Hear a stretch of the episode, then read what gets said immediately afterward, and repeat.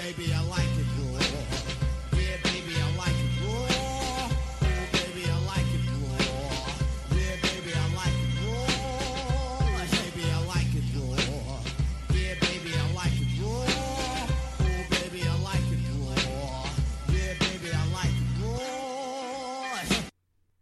Hello, and welcome once again to the Raw Attitude Podcast, where we chronologically take you through episodes of Monday Night Raw from the Attitude Era. I am, of course, your host, professional wrestler Henry Hugepex, the suplex throwing human duplex.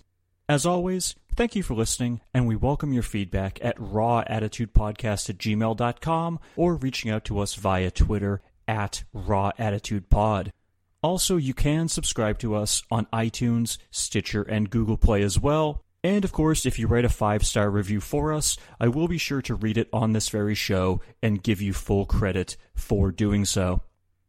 Okay, so first off, a quick update. On the last episode of this podcast, I mentioned that I probably wouldn't have too much time to record anymore due to the birth of my son.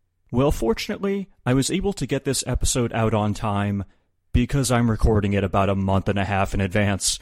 So, yes, while you're listening to this, I'm actually recording in April for an episode that goes up in June. So, by the time you're hearing this, congratulations to me because my son, Kurgan Sacco Hugepex, will have been born. And my wife and I are presumably not sleeping at this point, or hey, maybe I've died from COVID 19 by now. Who knows? That's the magic of recording an episode in the past. So many possibilities for the future. But the good news is, I did manage to get this one done, so you can all hopefully enjoy at least one more episode of the Raw Attitude podcast before I take a bit of a break. But also, yes, with that being said, I will try to get the King of the Ring mega episode done and uploaded by next month as well. That one may be a bit dicier, but we'll see, so stay tuned. But alright, enough of that. Let's get on with the show, and let's dive in to Monday Night Raw. It is Monday, June 21st, 1999, and we are live from the Pyramid in Memphis, Tennessee, the hometown of Jerry the King Lawler.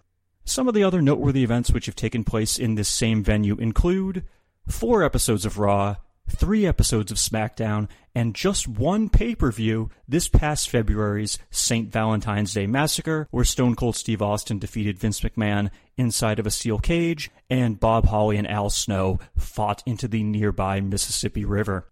We open the show with a recap of what happened in the main event of last week's episode of Raw. As you may recall, The Rock needed to defeat corporate ministry members The Undertaker and Triple H in a triple threat match in order to earn a shot at Taker's WWF title at King of the Ring. Well, Rock did just that, thanks in part to Chyna accidentally tripping The Undertaker, and Taker then grabbed Chyna by the throat, which distracted Triple H, allowing Rock to hit him with a rock bottom and score the pinfall. And after the match, as you might expect, Triple H was none too pleased with The Undertaker choking Chyna, so the two of them got into a brawl that the other corporate ministry members had to break up, and that was how we went off the air last week. And from there, we cue up the opening credits, the pyro, and the obligatory scanning of the crowd. Some of the noteworthy signs in the audience tonight, and bear with me because there are a lot of them, include I like boobies, Lawler ran over my foot, Test me, baby. How do you like my damn sign? Elvis did your mama. Triple H is too good for the corporate ministry. I want Rock's bottom. God bless the Coke man. Rick has lost his flair. Vince and Shane fucking suck, although admittedly there were two little asterisks in the middle, so it didn't actually say fuck. I'm too drunk to spell with the word two being spelled T W O. Genitals with an arrow pointing downward. Smells like anus with an arrow pointing at the guy next to him. Pound those puppies. And on a related note, I've got puppy breath. In a literal sign of the times, Shane is Vince's mini me, which is topical since the second Austin Powers movie had just been released a mere 10 days before this episode. I crapped in Sable's bag, so clearly that guy has been reading The Observer. Austin is an alcoholic. Help me, Obi Wan Jabroni. Save a tree, eat a beaver. Shut yo ass, so now we know where Chris Jericho gets his present day catchphrase. Sable gave lousy head, and perhaps even worse than that last one, hit that bitch. So certainly the fans of Memphis are bringing their A games when it comes to insanely tasteless phrases written on pieces of cardboard. And we officially open the show with Triple H and Chyna walking to the ring. And sure enough, Hunter immediately tells The Undertaker to bring his ass to the ring, and the dead man does indeed accept the challenge. However, before they can brawl with each other, the other members of the corporate ministry get between them, and Vince McMahon grabs a mic to interrupt the proceedings. Vince says that Taker and Triple H beating the hell out of each other is exactly what the people want, but that's not going to happen tonight, nor any other night. And certainly not at three different WrestleManias in the future. Well, okay, I, I just added that last part. And Vince then turns his attention to the new CEO of the WWF, Stone Cold Steve Austin, which, as you might expect, does indeed cause Austin to emerge from backstage. The Rattlesnake sets up shop at the top of the ramp with a ladder and a briefcase because, as you might recall from last week's show, Vince and Shane have challenged Stone Cold to a ladder match at King of the Ring. Whoever grabs the briefcase gets full control of the company. And Austin even sits atop the ladder at the top of the stage as well, giving us a very nice visual. And of course, as you might expect, Stone Cold officially accepts the ladder match. But he has a stipulation to add. No corporate ministry members are allowed to interfere in the match. However, since Vince and Shane still have control of 50% of the company, Vince tries to counter that by saying that actually anyone is allowed to interfere because it will be no holds barred. So it appears that we're at a bit of a standstill, but well, take a listen to what happens next. No outside interference. No, no, no, no. You got it all wrong.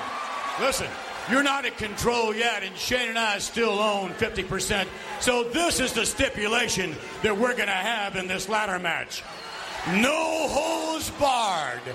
Anything goes, Austin. I don't care if the 82nd Airborne comes in and joins us in this match. I don't give a damn. That's the way it's going to be. And why? Because Vince and Shane McMahon said so. Yeah! That makes outside interference legal. What, what the hell? No. Wait a minute. What's that doing here, Commissioner Shawn Michaels?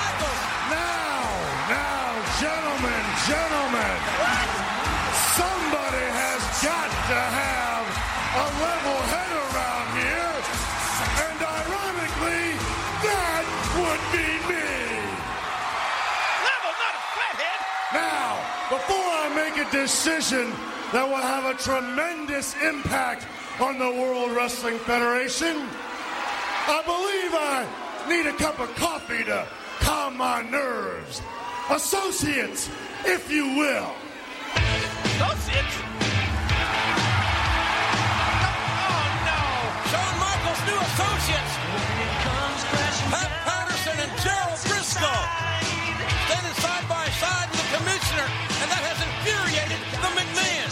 McMahons. Now, we can't just have you guys throwing out stipulations around here, sort of like the way I used to throw you around, Vince.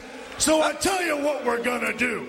Tonight, here on Raw, we're gonna have a match to decide the final stipulation in the ladder match at King of the Ring. That sounds fair. Everybody's throwing their weight around. In that match here tonight on Raw, it will be Stone Cold Steve Austin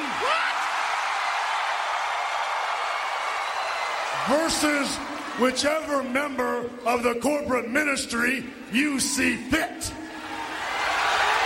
Now, if Stone Cold Steve Austin wins the match tonight, it will be Stone Cold stipulation that will be enforced at King of the Ring, which is if any members of the corporate ministry interfere in that match, Stone Cold Steve Austin will get 100% ownership of the World Wrestling Federation.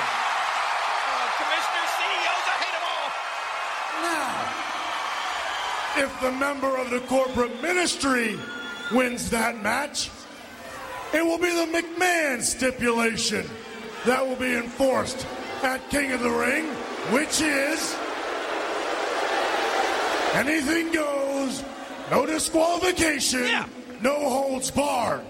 Now, we know it's going to be Stone Cold in the match, but which member of the corporate ministry is it going to be? Mick McMannequins? Uh, that would be The Undertaker. Oh, yeah! Well, I got a little problem with that because you see, he's already booked tonight. So who's your next choice? Book? What do you mean? What do you mean? Undertaker's already booked. HBK, the decision is easy. It's as easy as a pedigree. Triple H is the choice for the corporate ministry. Yeah, that's good.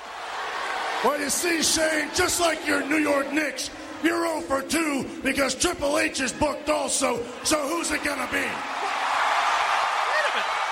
Oh, what kind of games are you playing here, Michaels? Well, see, the game I'm playing is this. Tonight here on Raw, The Undertaker will defend his World Wrestling Federation Championship against Triple H. Wow. Wait a minute. Oh, my. Now. He can't do that. I believe, McMahon's, you still have a choice to make. So what's it gonna be? The big boss man will kick Austin's ass. Oh, Well, that's a good as choice as any, but I'll tell you what, just to make sure that no other members of the corporate ministry interfere, I think I'll be the special guest referee. tonight, Shawn Michaels refereeing Austin and the Boss Man. Hey, special guest referee or not, boss man, I'm gonna beat your sorry ass, and that's the bottom line. Cause Stone Cold said so.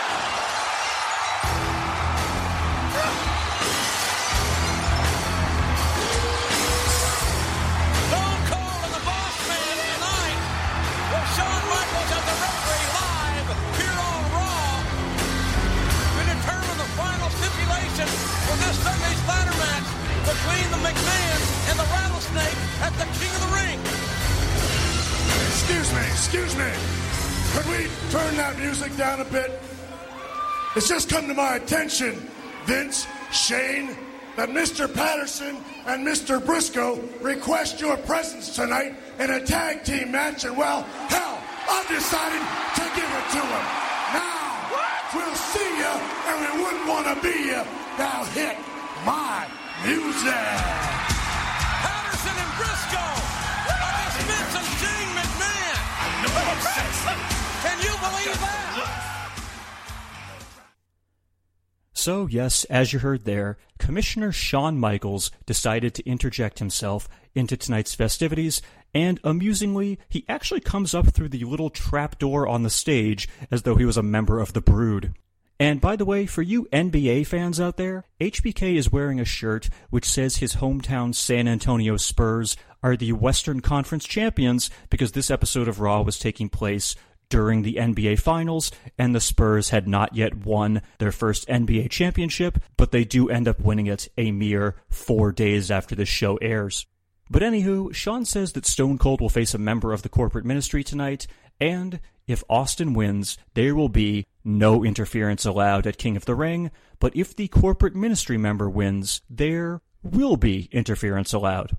So yes, the McMahons try to choose The Undertaker and Triple H to represent them tonight, but that's not in the cards, because HBK has already booked The Undertaker versus Triple H for tonight's show. Huh. The Undertaker, Triple H, and Shawn Michaels all crossing each other's paths to set up a match. It almost seems like tonight is the beginning of an era. No, no, that, that doesn't sound right. Anyway, because Taker and Hunter are booked to face each other, Vince picks the big boss man to face Austin tonight, and so we have our match. And just to make sure everything goes smoothly, yes, HBK will act as the special guest referee for the match as well. So yes, Stone Cold heads backstage, but we're not done yet because while Austin's music is playing, the Stooges pull HBK aside and request a match of their own. So yes, tonight we're apparently also getting Pat Patterson and Gerald Brisco versus Vince and Shane McMahon. And amusingly, the Stooges then start doing some sexy dancing a la Shawn Michaels, so Vince has most of the corporate ministry members chase after them, leaving only Vince, Shane, and Viscera in the ring. And amazingly, we're still not done with the segment yet, because while the McMahons and Viscera are in the ring, Ken Shamrock sneaks in from the crowd and smacks Viscera in the back with a chair. Vince and Shane then scamper out of the ring and up to the ramp area where the other corporate ministry members are standing. But yes, it appears that we are still running with this mini feud between Ken Shamrock and the McMahons. And then, as if things weren't chaotic enough, we then cut backstage where your WWF Intercontinental Champion Jeff Jarrett is now arguing with Commissioner Michaels about having to compete tonight. Jarrett says he isn't dressed to wrestle, but HBK doesn't appear to care. Alrighty then. And from there, after a quick commercial break, we cut backstage where Vince and Shane are giving a pep talk to the corporate ministry about how they need to watch out for Ken Shamrock tonight. Shane asks if there are any questions, to which Mideon responds by asking if he can borrow an extra belt from Shane's bag. An annoyed looking Shane then just tells him to go do whatever he wants, but let's just say that you may want to remember that little tidbit for a few moments from now. And before the segment ends, Shane then commends Vince for booking Ken Shamrock versus Test tonight, which I assume happened during the commercial break? Who knows? But fittingly, that provides a nice segue because we then go back into the arena where it is now time for our first match of the evening, and it is the match that Vince McMahon has apparently just booked Ken Shamrock versus Test. By the way, a quick point of clarification here. So, two episodes ago, I mentioned that June 7th was the final night that the Union was together, but when Test is introduced tonight, Tony Chimel does indeed announce him as a member of the Union. However, for some reason, he does not announce Ken Shamrock as a member of the Union, so I don't know what the hell Chimel's deal is tonight. Let's just assume that he fucked up and the Union is indeed dead. And so we have Ken Shamrock versus Test. Or do we? Because before the match can begin, we then see the aforementioned Jeff Jarrett being ordered to come to the ring by Pat Patterson and Gerald Brisco. And Patterson then proceeds to grab a microphone and tell us that Commissioner Shawn Michaels has apparently made a slight change to the Shamrock versus Test match because it will now be a triple threat match Shamrock versus Test versus Jeff Jarrett, and Double J's Intercontinental title will be on the line. And he has to defend it in his home state, no less. But before I get into that match, let's just take a breather for a second here to recap everything that's happened so far tonight. So Triple H called out The Undertaker, which brought out Vince McMahon, which brought out Steve Austin, which brought out Shawn Michaels, which led to the Stooges booking their own match, which led to the corporate ministry going after the Stooges, which left Vince, Shane, and Viscera alone in the ring, which led to Ken Shamrock attacking Viscera, which led to Vince booking Shamrock versus Test, which led to Shawn Michaels making that contest into an Intercontinental title match to one up Vince. Did you get all that, folks? Gotta say though, I've slagged Vince Russo many times on this program, but the opening 25 minutes here involved about a dozen characters with interweaving storylines, and it all unfolded in a way that actually kinda made sense. So yes, Russo has done plenty of dumb shit over the course of this podcast. Stay tuned for this episode, by the way. But I will give him a tip of the cap here for doing a great job setting up tonight's show. So with that in mind, let's get into Jarrett versus Shamrock versus Test for the Intercontinental title. And early on, Shamrock and Test actually work together to take down Double J, but then each man goes for a cover, with the other guy pulling the other one off of Jeff Jarrett, which causes Shamrock to clothesline Test down to the mat. So much for the two Union guys putting on a united front. And shortly after that, Jarrett takes Shamrock down with a DDT, followed by Test clotheslining Double J out of the ring. Test then follows Jarrett down to the floor, leaving Ken Shamrock alone in the ring, at which point we get an appearance from someone who hasn't been seen on Monday Night Raw since early March. Yes! Oh, yes! DDT by Jeff Jarrett, who is the Intercontinental Champion. And Jarrett hung up on that top rope. Finds himself outside now. And what, what is this? Here comes a lethal weapon, Steve Blackman. What else is going to happen here tonight? Jarrett and Test fighting on the outside. Here comes Steve Blackman, lethal Michaels send him in here. Oh, look at this. Blackman with a with a kendo stick. Blackman, for some reason, is assaulting Ken Shamrock with a kendo stick. What is the meaning of this? Why is Steve Blackman, the lethal weapon, assaulting Ken Shamrock? You gotta love it. I don't have to love it. Oh, right in, the, right in the head. What a shot. A premeditated shot in the head. Test just went right into the post. Blackman has knocked out Shamrock. And Jarrett gets the one, two, three. I don't believe it. Beautiful. Here is your winner and still World Wrestling Federation Intercontinental Champion, Jeff Jarrett. Yes. Well, Jeff Jarrett was forced into this matchup by Commissioner Shawn Michaels. And thanks to the lethal weapon Steve Blackman's assault with a kendo stick on Ken Shamrock, So, yes, as you heard there, with referee Tim White distracted outside the ring trying to separate Jeff Jarrett and Test, the lethal weapon Steve Blackman makes his first appearance on Raw since March 8th, smacking Ken Shamrock several times with a kendo stick. And the final blow, a shot right to Shamrock's head, puts him down for the count, at which point Blackman heads right back to the locker room. Meanwhile, on the floor, Double J Irish whips Test into the ring post. He rolls back into the ring. He covers Shamrock. Tim White makes the count. And yes, your winner and still WWF Intercontinental Champion is hometown boy Jeff Jarrett with a big assist from the returning Steve Blackman. So why is Steve Blackman attacking Ken Shamrock? Why is he using a kendo stick? And why does he not refer to it as Kendo Shamrock? Certainly it appears that we have more questions than answers. But in the meantime, Double J is still your reigning Intercontinental Champion, despite the odds not being in his favor.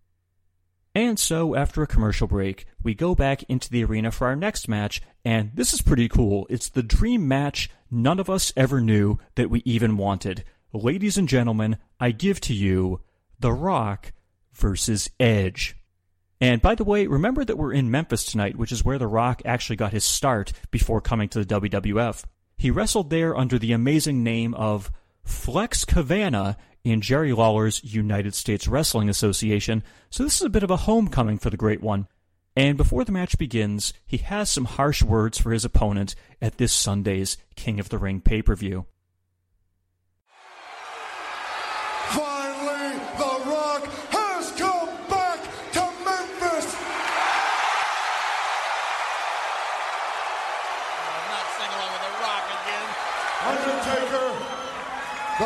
Says that you come out here and you say you're going to drag The Rock to the learning tree. Well, The Rock says he will gladly go to the learning tree with you.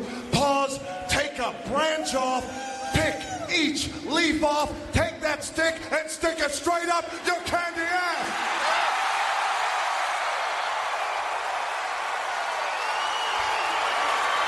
If you smell what the rock is. And so our Rock versus Edge match then gets underway, and they actually give them about three and a half minutes, so we get a very nice little match here. Rock is on offense for most of it, but Edge manages to mount a brief comeback. Unfortunately for Edge, though, he makes a crucial mistake. He goes to the top rope and leaps off in order to attempt, uh, some sort of move, but Rock catches him, nails him with a rock bottom, followed by a people's elbow, and yes, that is good enough for the one, the two, and the three. Your winner of the match, The Rock. And alas, folks, I have some sad news for you. This is the only ever televised one on one match between The Rock and Edge, so be sure to savor all three and a half of those glorious minutes. But then, as soon as the match ends, your WWF champion, The Undertaker, enters the ring, where he then proceeds to quickly snatch The Rock and nail him with a tombstone piledriver. Clearly, Taker wasn't a big fan of being told that he was going to have a tree branch shoved up his ass. He then leaves the ring and heads backstage as Rock lies in the ring, clutching his head. And fittingly, we then cut backstage where Vince and Shane are with Triple H in Chyna. Vince asks Hunter what he plans on doing tonight since Shawn Michaels has booked Taker versus Triple H, to which Hunter says that he plans on beating Taker's ass and winning the WWF title. So clearly, there is still quite a bit of dissension in the corporate ministry ranks. And so, after a commercial break, we go back into the arena for our next match, and it is what is being called a Gorilla Slam match Mark Henry versus Viscera. And if you're wondering about the rules here, this is literally just a body slam challenge. The first guy to slam his opponent wins. To which I ask, then why the fuck is it called a Gorilla Slam match? A Gorilla Slam is when you pick your opponent up and hold him above your head, which clearly isn't going to happen here with these two guys. And I don't mean to go there, but, uh, that name kinda sounds a little bit racist in this case. I mean, two African American guys in the match, and you call it a Gorilla Slam match when no actual Gorilla Slams are taking place? What the fuck, WWF? But I digress. On a lighter note, though, Mark Henry actually does not enter to his usual sexual chocolate theme song, but rather instead we get the debut of D'Lo Brown's theme song called Danger at the Door, the one which memorably begins with the record scratch, followed by You're looking at the real deal now.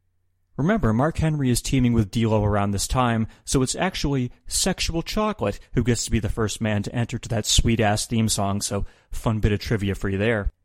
Anyway, as for the match itself, somehow Mark Henry actually manages to fuck this whole thing up. How? Because he does indeed pick Viscera up, but he's supposed to do the old Hulk Hogan spot where you lift the fat guy, but then your back gives out. But Mark Henry actually slips and falls forward before he drops Viscera, which of course makes it look like he just slammed him. So really, if we go by what our eyes see, Mark Henry should be declared the winner, but instead they have to keep the match going. Yikes. And then, because that wasn't bad enough, Mark Henry then climbs to the second turnbuckle, but Viscera snatches him and throws him down to the mat, almost dropping sexual chocolate right on his neck in the process.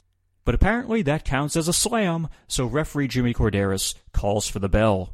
Your winner of this ugh, Gorilla Slam match is Viscera. And then, after the match ends, Viscera attempts to add injury to uh, further injury by climbing to the top turnbuckle. And, well, take a listen to what happens next. Mark Henry is in a bad, bad way here. Oh, you're kidding me. Yeah, I'd, I'd love to see it, but Oh, Lord. We need a crane to get this man up. Here comes D'Lo Brown. D'Lo Brown, Mark Henry's friend and tag team partner. Viscera, 500 pounds, up on the top. Where's he going to go? I'll tell you where. Oh, my God. The ring shot, the floor shot.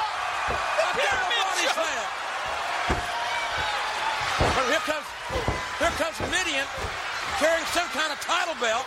Down goes D'Lo Brown, and down goes Mark Henry. What kind of belt is that? Mideon walking out here with some sort of a title belt. It's one of the WWF's title belts. But in any event, Mideon and Viscera have laid out Mark Henry and D'Lo Brown.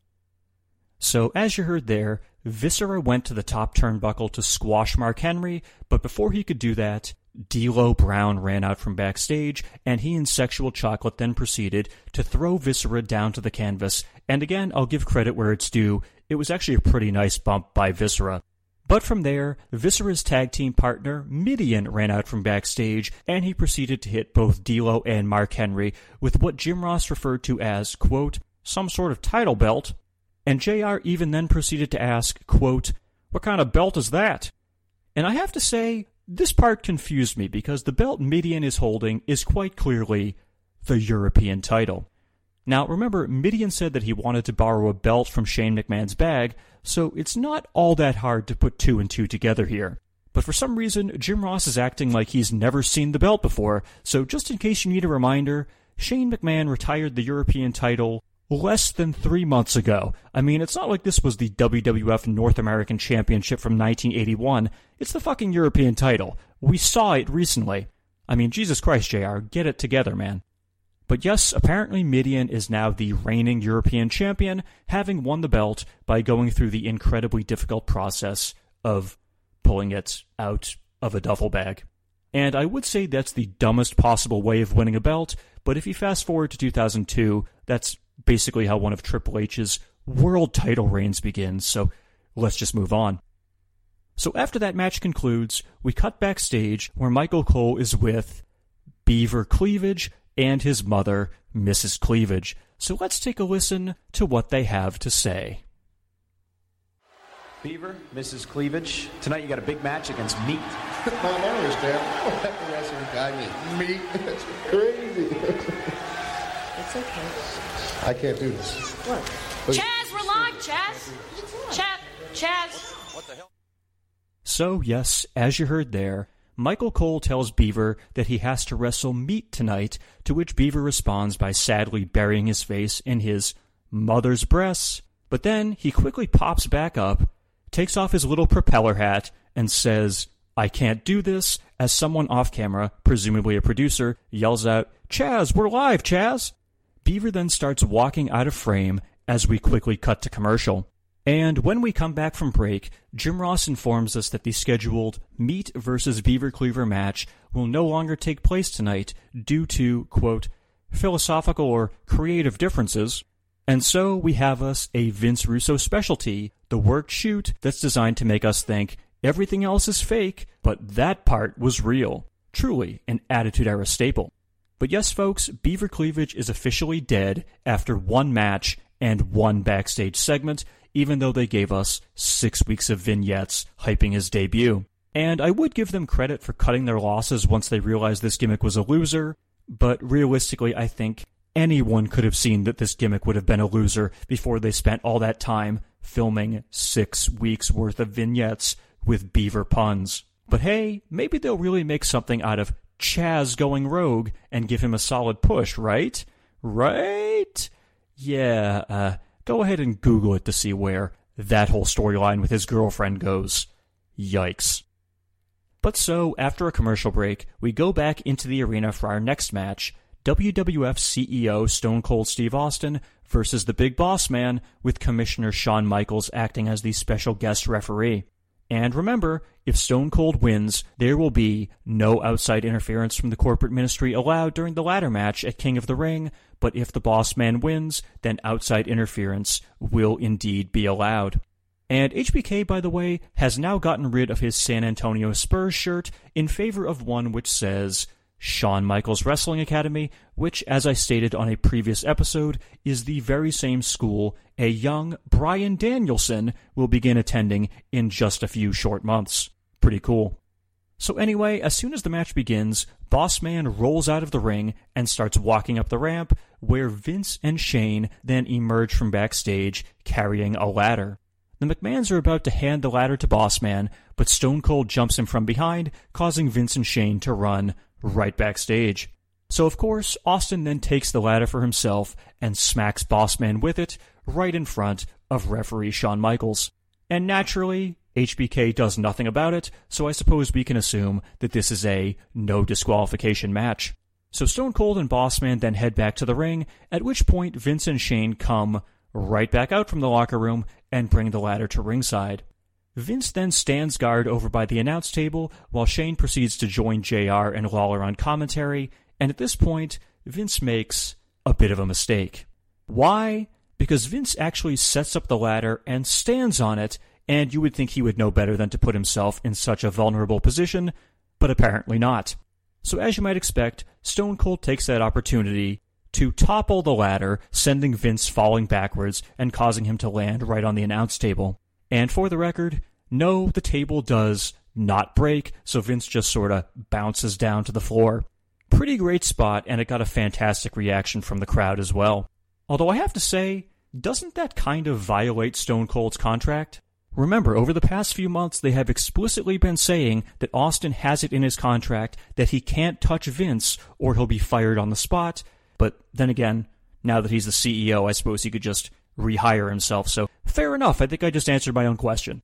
But back in the ring, Shawn Michaels gets distracted by Vince yelling at him from ringside, which allows the boss man to grab his nightstick. He swings it at Stone Cold, but Austin ducks, kicks him in the stomach, and yes, he nails Boss Man with a Stone Cold Stunner. HBK turns back around, he makes the count, and yes, that was enough to secure the victory for Stone Cold Steve Austin. And so, this Sunday during the ladder match, there will be no outside interference allowed from the corporate ministry. And after the match ends, Austin calls for some celebratory beers, and he even tosses one to HBK as well. And after downing a few cold ones, Stone Cold starts walking backstage, amusingly carrying Boss Man's nightstick with him, so I guess he wanted to keep a souvenir. But speaking of the Boss Man, after some commercials, we get footage from During the Break, where we saw the corporate ministry backstage assaulting the Boss Man for losing. Even Vince and Shane get in a few shots on him, so clearly they were none too pleased with Boss Man's losing effort.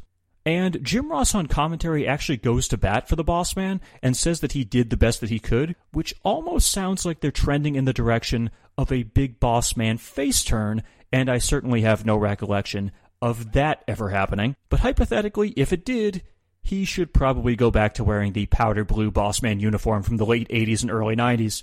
But regardless, the clear message here is that CEO Stone Cold has a lot of momentum heading into King of the Ring, so I suppose we shall see how that plays out.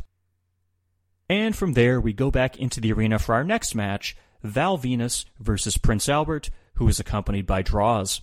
And interestingly, Val doesn't do his usual cocky walk down the ramp. Instead, he angrily speed walks into the ring and grabs the microphone from Tony Chimel, where he then says, quote, Pritchard, send them out now. So for those scoring at home, we briefly saw Bruce Pritchard on camera last week when he ran past Debra backstage and made a pass at her for some reason, and now Val Venis is name checking Pritchard in a pre match promo.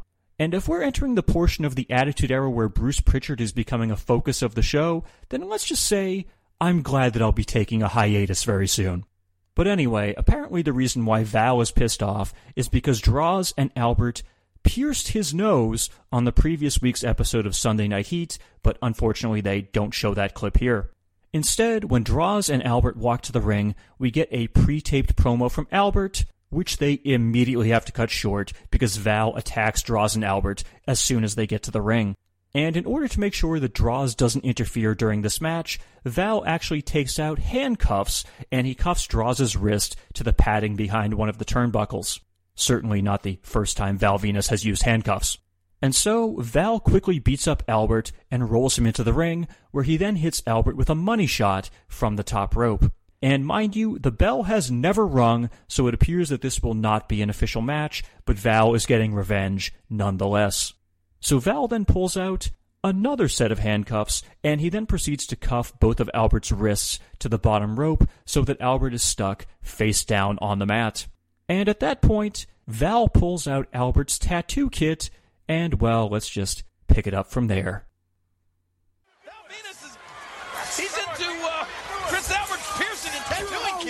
A good tattooing it looks like. Looks like some tattoo ink there. And that's a tattoo gun. Oh, my goodness. Put the women and children to bed. What, what he sake. doing? Good grief. Hey, get him off me! Get him off me! Get him off me! Get him off me! He got a tattoo gun! No! No! No! I've never seen this before. Val Good Lord, that hurts. You let go! He's defacing me! Venis Get him is, uh, Is tattooing the rather ample and hairy backside of Prince Albert. I know And Droz his handcuff. I can't believe what's he putting on there? So help me God! You'll never live this down! You will never! Shut up! This down! Shut your mouth! Val Venis, I'll tell you what!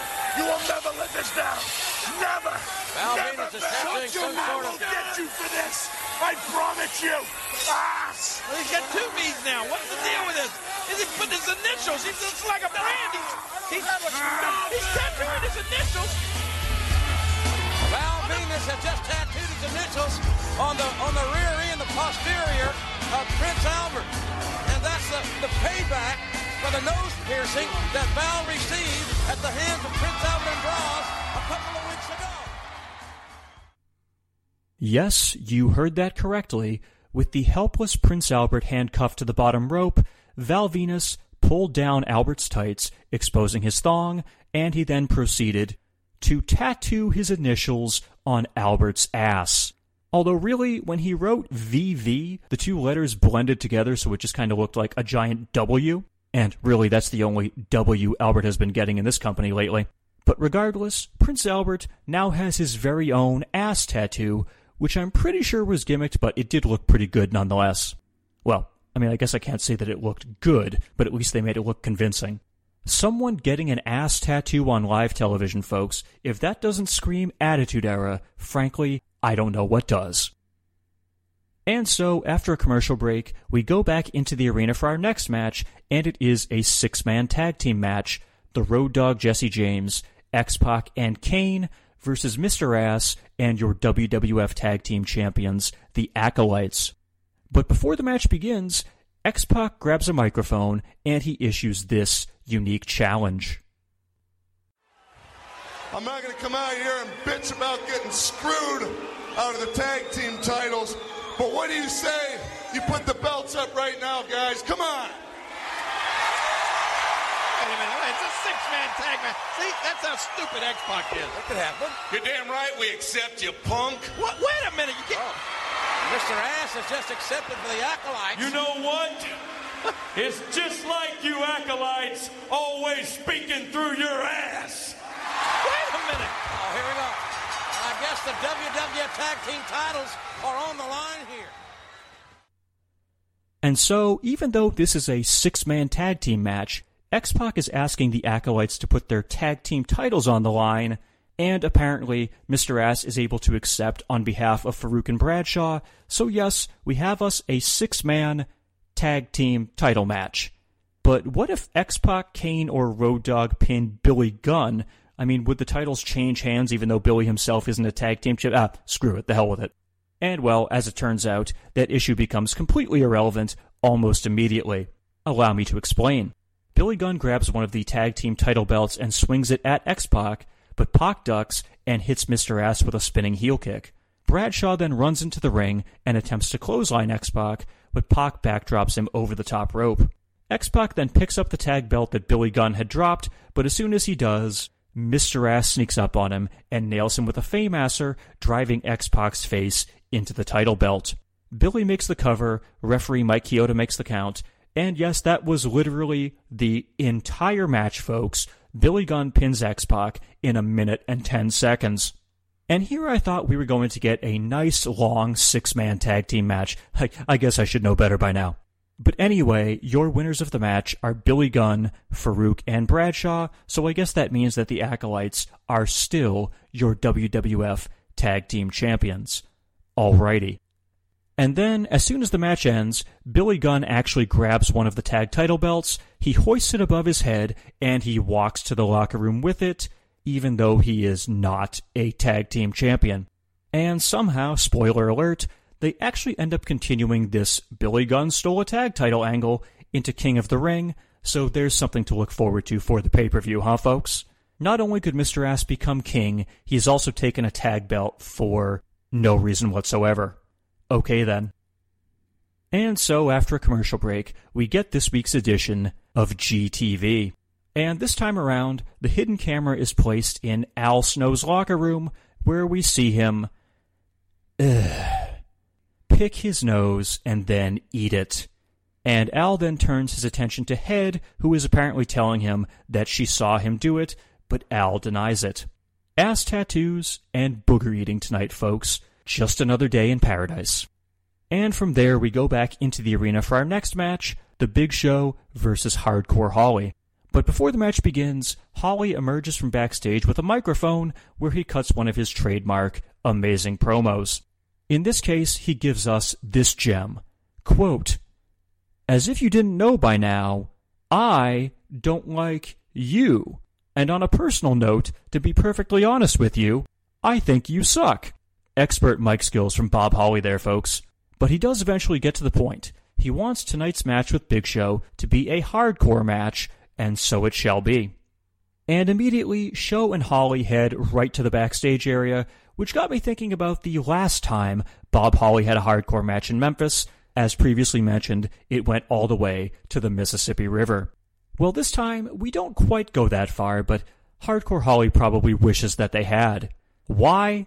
Because instead, Big Show and Holly head to the parking lot where Show throws Holly into a concrete wall. And here is where things get a bit interesting, because the concrete wall is actually positioned right next to a nearby road, which is slightly elevated above the wall. And coincidentally, there's a guy in a car nearby who yells at the Big Show, and well, just take a listen to what happens from there. Oh, man, right in the concrete wall. That is a concrete wall, no doubt about it. There, there's a car. It's not my car, but what's going on here? Who's ever car? Whoa! Good God! What? What is he doing? He, the big show is throwing the car off the The big show just physically moved that car. Did it land on Holly? Yes. Where's Holly? Did that car land on him? Is Bob Holly? What? Did he? Well, I guess so. Three, No kick out there. That's two. That is an unbelievable display of power. Man, have you ever seen anything like that in your life, King? The big show shoved that car right off the ledge. How'd he do that? And I don't know how much of the contact that car hit Bob Holly, quite frankly. Poor Bob Holly's throwing plastic garbage cans at the big show, and the, the big show threw a Toyota. So, as you heard there, Big Show assaulted some poor guy who was just standing next to a car, and Show then took the car and pushed it off the concrete wall, crushing Hardcore Holly with it in the literal epitome of the phrase car crash television. Now, obviously, we get a bit of a tricky camera angle here because we see the car go over the wall, but we don't actually see it crush Holly because, you know, he'd be dead. But Big Show then does indeed go down to the area where Holly was lying, and we see Hardcore still on the ground, barely moving, since, you know, we were just led to believe that he had two tons of steel dropped on top of him from an elevated level. But, ever the professional, Big Show does indeed put one foot on Holly to pin him, referee Jimmy Korderas makes the count, and Hardcore Holly kicks out at one? No, okay, that's a lie. Of course, it gets the three count. Your winner via attempted vehicular manslaughter, The Big Show. And so Big Show then starts walking through the parking lot and back into the arena, at which point we get a bit of an unintentionally funny moment because Prince Albert wanders into the camera view, smiling like he doesn't have a care in the world, as though he didn't just get his ass unwillingly tattooed by someone. And then, as soon as he sees the camera pointed at him, he immediately turns right back around in an attempt to try and hide his face. So, ladies and gentlemen, your future head trainer at the Performance Center. Good lord. But I have to say, watching Big Show topple a car over like it was nothing was a pretty damn cool spot. I had no recollection of this ever happening, so it was certainly a very nice surprise and a good way of getting him over as a complete monster. As for Hardcore Holly, since he was just crushed by an automobile, I assume we won't be seeing him on television for several months at the early. What, what, what's that? I'm being told he wrestles six days from now at King of the Ring. Let's let's just move on. So after commercial break, we go back into the arena where it is now time for our next match: Vince and Shane McMahon versus Pat Patterson and Gerald Brisco. And I assumed that Vince would be selling his back after Stone Cold pushed him off that ladder onto the commentary table earlier tonight. But no, apparently the chairman is just fine. But, well, then again, I guess if Hardcore Holly can survive being crushed by a car, Vince can no sell falling off a ladder. Yeesh. So basically, the match starts with Shane and Vince working over Patterson and Brisco in opposite corners until the Stooges shift momentum and take control. Patterson climbs to the second rope and starts punching Vince as the crowd counts along, but the chairman reverses the momentum by nailing Patterson with a low blow. And that gives Jim Ross another excuse to make a wink wink nudge nudge reference as he says, quote, That's gonna make old Joe mad.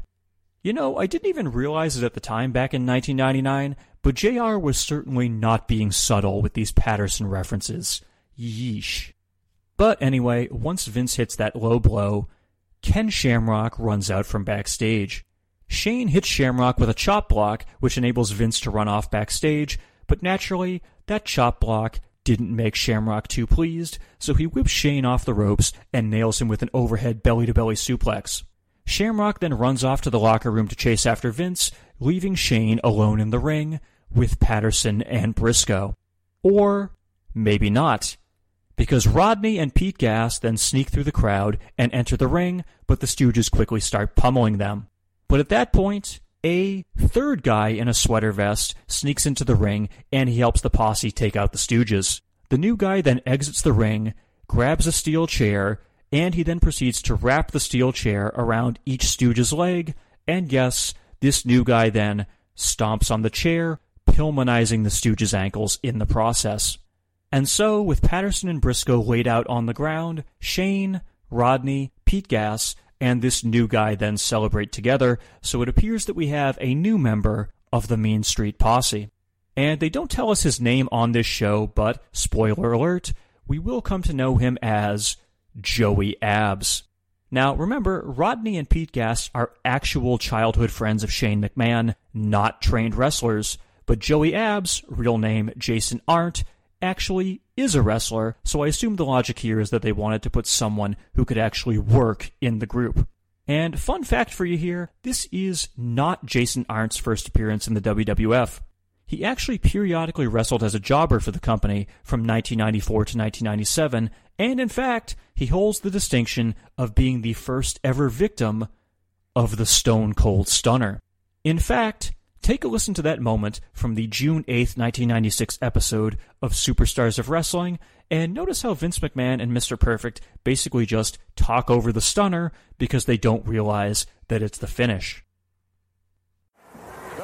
Steve Austin against Jason Hart yet to come here this week on WWF Superstars. Jerry the King Lawler is going to be in action. He will not be bringing a microphone to the ring this time, I don't think. Uh, he's going to respect his opponent a little bit more than that. And boy, is he ever going to respect, uh-oh, the Ultimate Warrior at the King of the Ring. What's going to happen, Mr. Perfect? What if he brought the microphone to the ring when he wrestled the Ultimate Warrior at King of the Ring? Now that would be exciting.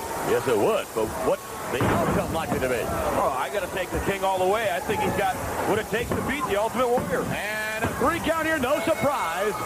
As Jason Hart defeated by Stone Cold Steve Austin. So, yes, Jason Arndt was the first ever victim of the Stone Cold Stunner.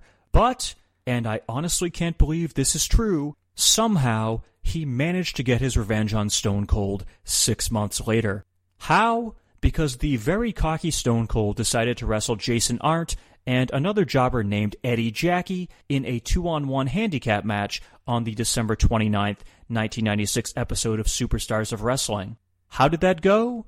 Take a listen. What, he's, he's tying Art up in the ropes and he's just slapping him. He is slapping the fire out of Jason Art and another one. Stone Cold Stunner again. And wait a minute. Here comes the Bulldog. The British Bulldog caught Austin with a clothesline. Wait, can, yes! No! I can't believe it! No! Stone Cold has lost! No! No! Thanks to the British Bulldog, Stone Cold Steve Austin has been upset by Jason Arndt and Eddie Jackie in this handicap matchup. Yes, you heard that correctly. Stone Cold tied Jason Arndt up in the ropes, then hit Eddie Jackie with a Stone Cold Stunner, but when referee Jimmy Korderas tried to untie Arndt, the British Bulldog snuck into the ring behind Korderas, he hit Stone Cold with a clothesline, Arndt escaped from the ropes, he went for the pin, and yes, Jason Arndt pinned Stone Cold Steve Austin a mere three weeks before Stone Cold won the 1997 Royal Rumble. So, yes, folks, Joey Abs owns a pinfall victory over Stone Cold Steve Austin. I mean, talk about something I absolutely did not expect to uncover when I was doing my research for this episode. It's like that match in 1989 when the Genius beat reigning WWF champion Hulk Hogan by countout, but somehow this one is even more surprising. I just, I mean, my mind is blown. But anyway, Joey Abs is now the newest member of the Mean Street Posse, so maybe he'll get a chance to pin Stone Cold again. Yeah, okay, that's that's not going to happen. And so, after one final commercial break, it is now time for our main event as scheduled by Commissioner Shawn Michaels, and it is for the WWF Championship. Champion The Undertaker, accompanied by Paul Bearer, versus fellow corporate ministry member Triple H, who is accompanied by Chyna. And honestly, since this is a heel versus heel match, I kind of expected that we'd have some sort of shenanigans before the match started in order to prevent it from occurring. But no, The Undertaker and Triple H are actually having a real match here. And I kind of feel bad for both of these guys because the crowd is pretty quiet for this one, since, you know, we've been conditioned to hate both of these guys for months on end now. I mean, who do I root for? Satan incarnate or the guy who turned his back on the company's most popular stable? Not exactly some great options. But they do end up having a very nice six and a half minute match, and the finish comes when Chyna enters the ring with a chair, but The Undertaker snatches it away from her before she can use it. And, well, go ahead and take a listen to what happens from there. Helmsley is down. Chyna's in the ring with a chair. And the Undertaker blocked the chair shot. Uh-oh. And Chyna getting the heck out of here. Undertaker, I think, taken her head off. Oh! That continues. Wait a minute. There's The Rock. The Rock! The Rock's not going to wait till the king of the ring. Rock bottom! Rock bottom! There's the rock bottom, and the Rock is simply signaling for something. What is he doing? Helmsley and Chyna leaving. The match ends in a disqualification. The Undertaker retains the title. Look at this. what is, that? I can't see. It, look, it is a, a gigantic Brahma bull symbol. The symbol of the rock. And Paul, it's snorting. Look at that. The Brahma bull is snorting. Could this be a sign of things to come this Sunday at the King of the Ring? Look at that, the people's elbow! Undertaker set up. Ah! The Rock delivered to people's elbow. The Undertaker is back down. I have never seen anything quite like that. A snorting Brahma bull symbol. It's just... Oh, shot. The Rock is absolutely on fire here. Like, the Rock bringing that smoke out his nose. The He's Rock on fire. bringing that symbol into the ring, King. The, the Well, next, now, now I guess we know who The Rock is going to be facing Sunday. It's The Rock and the Undertaker Sunday on pay-per-view. Hey, wait a minute, the King of the Ring. Wait a minute, here comes This bull's head has has handcuffs on it. the Acolytes, Mideon, and Viscera. Yeah, now Rock's going to pay. The Rock, the Rock fighting for his life here. It- What, what is, wait, what's the the boss boss man? man? What's he doing in there? The boss man getting even with the corporate ministry for that beating he took earlier tonight. I don't think the boss man has any love for The Rock, but the boss man wanted to get some of the corporate ministry for their assault on him earlier. Hey, wait a minute. Paul Bearer has been left behind. Paul Bearer's still in there.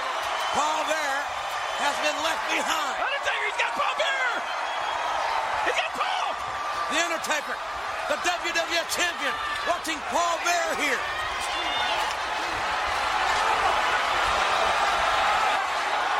All Undertaker saying, Rock, you're going down. This Sunday, the King of the Ring, it will be a war on pay-per-view. Paul Bearer has been handcuffed to the Rock's Brahma Bull symbol. Yeah, but I think that symbol had to be meant for the Undertaker. Undertaker, what are you going to do? Are you going to leave Paul there? The Rock says at King of the Ring, it's going to be the night of the Brahma Bull. The Rock says a Brahma Bull is going to dip his horns, turn them sideways, and stick them straight up to Candy Ass. Oh, it's going to be electrifying this Sunday on pay-per-view. The Rock versus The Undertaker for the WWF title and the Rattlesnake Stone Cold Steve Austin. What the Rock is cooking.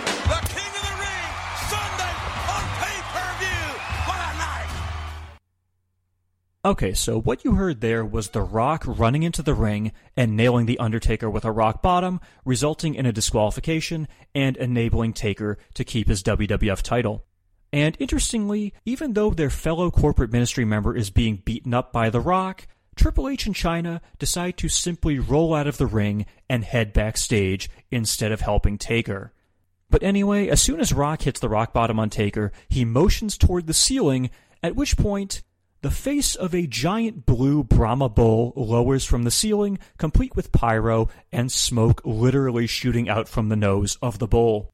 And again, I had absolutely no recollection of this ever happening, but apparently, at least for one night, The Rock had his very own version of the Undertaker's symbol.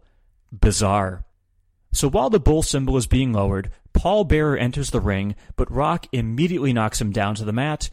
The corporate ministry then runs into the ring to provide some backup, which allows the Undertaker to escape, but then the big boss man runs out from backstage and starts smacking corporate ministry members with his nightstick. So yes, it really looks like they're potentially running with a big boss man face turn here as he is actively helping out The Rock and standing guard on the ring apron so no one can interfere. And so, with Paul Bearer left behind in the ring, The Rock takes Bearer and handcuffs him to his Brahma Bull symbol, but thankfully, though, they don't raise the symbol up toward the ceiling like they used to do when Taker would sacrifice someone, so perhaps they've learned their lesson after that whole over the edge thing. And as you heard at the end there, The Rock, in his own unique way, is claiming that this Sunday night at King of the Ring, he will defeat The Undertaker to become the new WWF champion. Quite the way to wrap up the go home episode of Monday Night Raw before King of the Ring, but we're not done yet. So, on that note, let's take it to the wrap up. Yo, I slayed them C's back in the rec room era. My style broke motherfucking backs like him for terror. I freak beat slam it like Iron Sheik. We dedicated to cats that's been thuggin'. Vinny Paz got more hoes than Jim Duggan. I'm bananas, out of my fucking mind. It won't let me back in. Cause I was down before the heights like Dusty Rhodes and Bob Backlund. Bruno Sammartino, Stan Stasiak. Now the rockin' Stone Cold are my favorite maniacs. The top rooster plucking, chickens when they clucking. Cause WWF stands for women where we fucking. The ratings recap. So last week, Raw put up a 6.66 rating. Hey, the rating of the beast! And this week, they actually dropped down pretty substantially to an even 6.0, but the good news there is that that rating was still well ahead of Nitro, which did a 3.1, their new lowest rating of the year. But of course, for the sake of comparison, here's what you could have been watching over on the TNT network instead. Billy Kidman versus Psychosis went to a no contest. Meng defeated Lenny Lane. In his first match back in the company in six months, Eddie Guerrero defeated Juventud Guerrera, so welcome back, Eddie. Ernest Miller defeated Prince Iaukea. Booker T defeated Kanyon via disqualification. Ric Flair and Roddy Piper defeated Buff Bagwell and Dean Malenko. Diamond Dallas Page and Bam Bam Bigelow went to a no contest against Konnan and Rey Mysterio. And in your main event, Sting and Randy Savage also went to a no contest. So for those scoring at home, that would be eight matches, three of which ended in a no contest. Clearly, WCW is taking some cues from Monday Night Raw. But there was a very noteworthy debut on this episode of Nitro, and on that note, that will lead me to this week's excerpt from the book The Death of WCW by R.D. Reynolds and Brian Alvarez. So let's listen to them describe a memorable segment from this episode of Nitro. Quote, Nitro the following Monday was at the Superdome in New Orleans before a paying crowd of 15,593. Master P had bragged to the company that his presence would make the building sell out. Considering that the building could hold over 55,000, Master P was wrong. The show was built around him and his crew, the No Limit Soldiers, who repeatedly chanted, Hooty Hoo to progressively louder boos. The idea was that Master P and his crew were supposed to be good guys, taking on the bad guy group of Curt Hennig and his posse, who would become known as the West Texas Rednecks. The problem here was twofold. First, there were more than 10 or so soldiers and four rednecks, which meant the rednecks got cheered for valiantly holding their own against tremendous odds. Second, Hennig and his crew wrote a hilarious country song called Rap is Crap and since WCW had its roots in the South, this also got them over as big heroes. Rap is Crap became so popular at one point that several country stations played it in rotation. WCW, of course, responded as they always did when lucking into something like this. They killed the angle dead. End quote. And honestly, I think that excerpt somehow even downplays how poorly this segment came across, because Curt Hennig actually presents Master P's brother, Silk the Shocker, with a cowboy hat as a birthday present, to which Silk responds by stomping it, and then the No Limit soldiers smash Hennig in the face with a birthday cake. They clearly wanted the No Limit soldiers to be baby faces, but this was pretty much as heelish as you can get. And hey, fun fact for you, another one of Master P's brothers, real name Corey Miller, was also present at this show. While rapping, he would use the stage name C Murder, and can you guess what crime he would later end up committing? Yes, in 2009, C Murder was sentenced to life in prison for committing, wait for it, murder. But hey, at least he lives the gimmick. And also, just to wrap this up, Reynolds and Alvarez actually weren't kidding in that passage I read when they mentioned Master P yelling, hooty hoo nonstop. Try watching this episode of Nitro and counting how many times that phrase gets yelled into a microphone. If you like getting the shit annoyed out of you, then this was the Nitro for you. Suddenly, I can see why this episode did their lowest rating of the year up to this point. But on a related note, would the No Limit Soldiers lay the smackdown on your hooty hoo candy ass, or is that copywritten? Let's all just ponder that for a moment, and then we can take it to the Raw synopsis. So let's see. On this episode of Raw, we had a work shoot promo, a man getting an ass tattoo, the European title coming back for no reason, a giant Brahma bull being lowered from the ceiling, and the Big Show attempting to kill a man with an automobile. I mean, if you want to talk about peak Attitude Era, I'd say this was it. But guess what, folks? I was very sports entertained by this. And on the note of the actual wrestling, Undertaker versus Triple H was good, Austin versus Bossman was fun, and we got the only ever one on one match between The Rock and Edge. So, hey, as far as I'm concerned, big thumbs up for this episode. I'm sure back in 1999 it certainly got me excited for King of the Ring, even though, uh, well, in my recollection, it wasn't that great of a pay per view, but hopefully I'll be able to find the time to actually sit down and watch it and confirm or deny that. But yes, if you have some spare time, I would recommend that you fire up the network and pop on this episode of Raw. And shit, as I'm recording this in April, we're still supposed to be quarantined, so it's not like you guys have anything better to do. Go watch this episode as soon as possible instead of a present day episode of Raw with no fans in attendance, and you can thank me later. And before we finish up, here are a few notes from this week's edition of the Wrestling Observer. Apparently, the lawyers for the WWF and WCW have been going back and forth over the past week because of Sable's appearance in the crowd on last week's episode of Nitro. WCW is claiming that she bought her own ticket and just happened to be shown on camera, but no one is really buying that explanation since, you know, they kind of went out of their way to show her on camera, and Eric Bischoff even acknowledged her on commentary. And USA Today actually caught up with Sable and asked her about that appearance, and she said, quote, I wanted to see if the same level of obscenity was taking place. It was not. End quote. But needless to say, the WWF views Sable appearing on Nitro as a violation of her contract, and so we have yet more fuel being added to that ongoing lawsuit fire. Fun times. And speaking of WCW, their recent Great American Bash pay per view did a 0.43 buy rate, which is the company's fifth lowest buy rate of all time.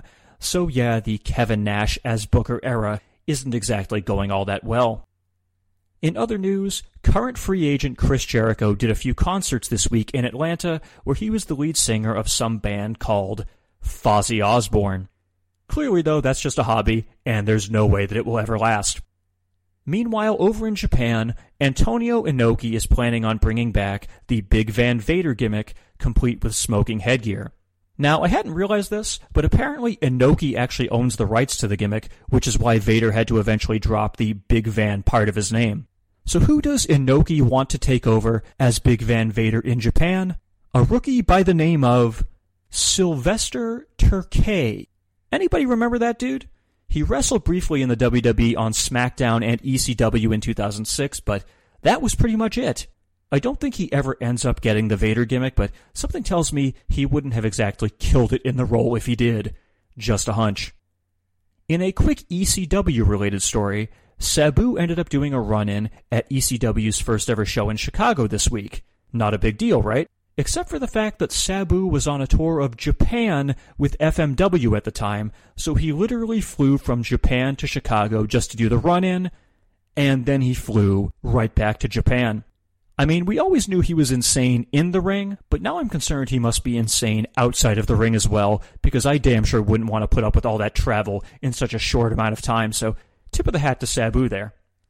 And finally, on another ECW note, Christopher Daniels debuted in ECW this past week, having a great match with Super Crazy, which ultimately Paul Heyman decided not to air on TV for some reason. However, after the match, Daniels apparently cut a pretty amusing promo referencing his own weight, where he said that if you're 200 pounds and from Mexico, they call you a luchador. If you're 200 pounds and from Japan, they call you an international superstar. But if you're 200 pounds and from America, you have to get a needle in your ass as quickly as you can.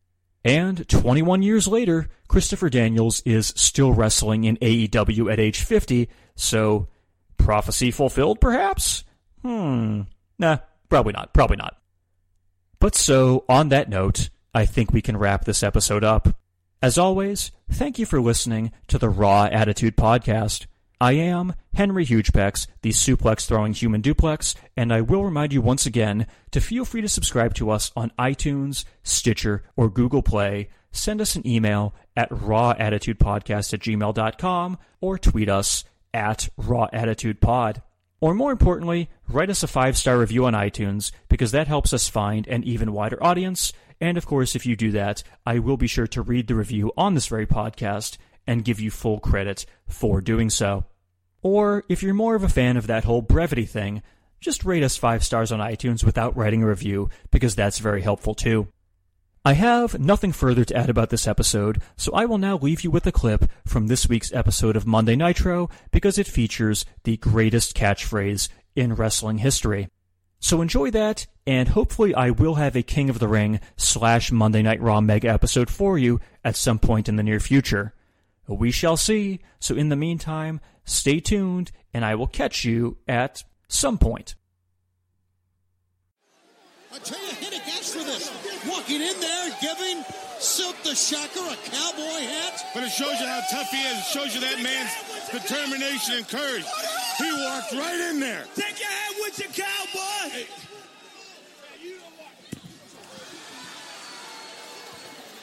Again. Now you've made him mad. I told you wasn't no limit, cowboy. No limit. No limit, you heard me? Hootie-hoo! Hootie-hoo!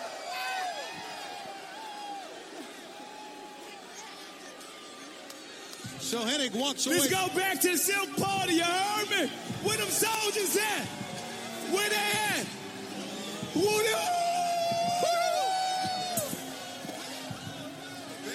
It's not going to stop rowdy, the birthday. rowdy, body, body.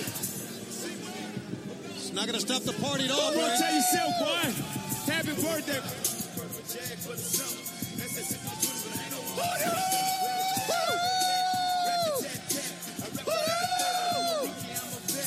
No limit soldier.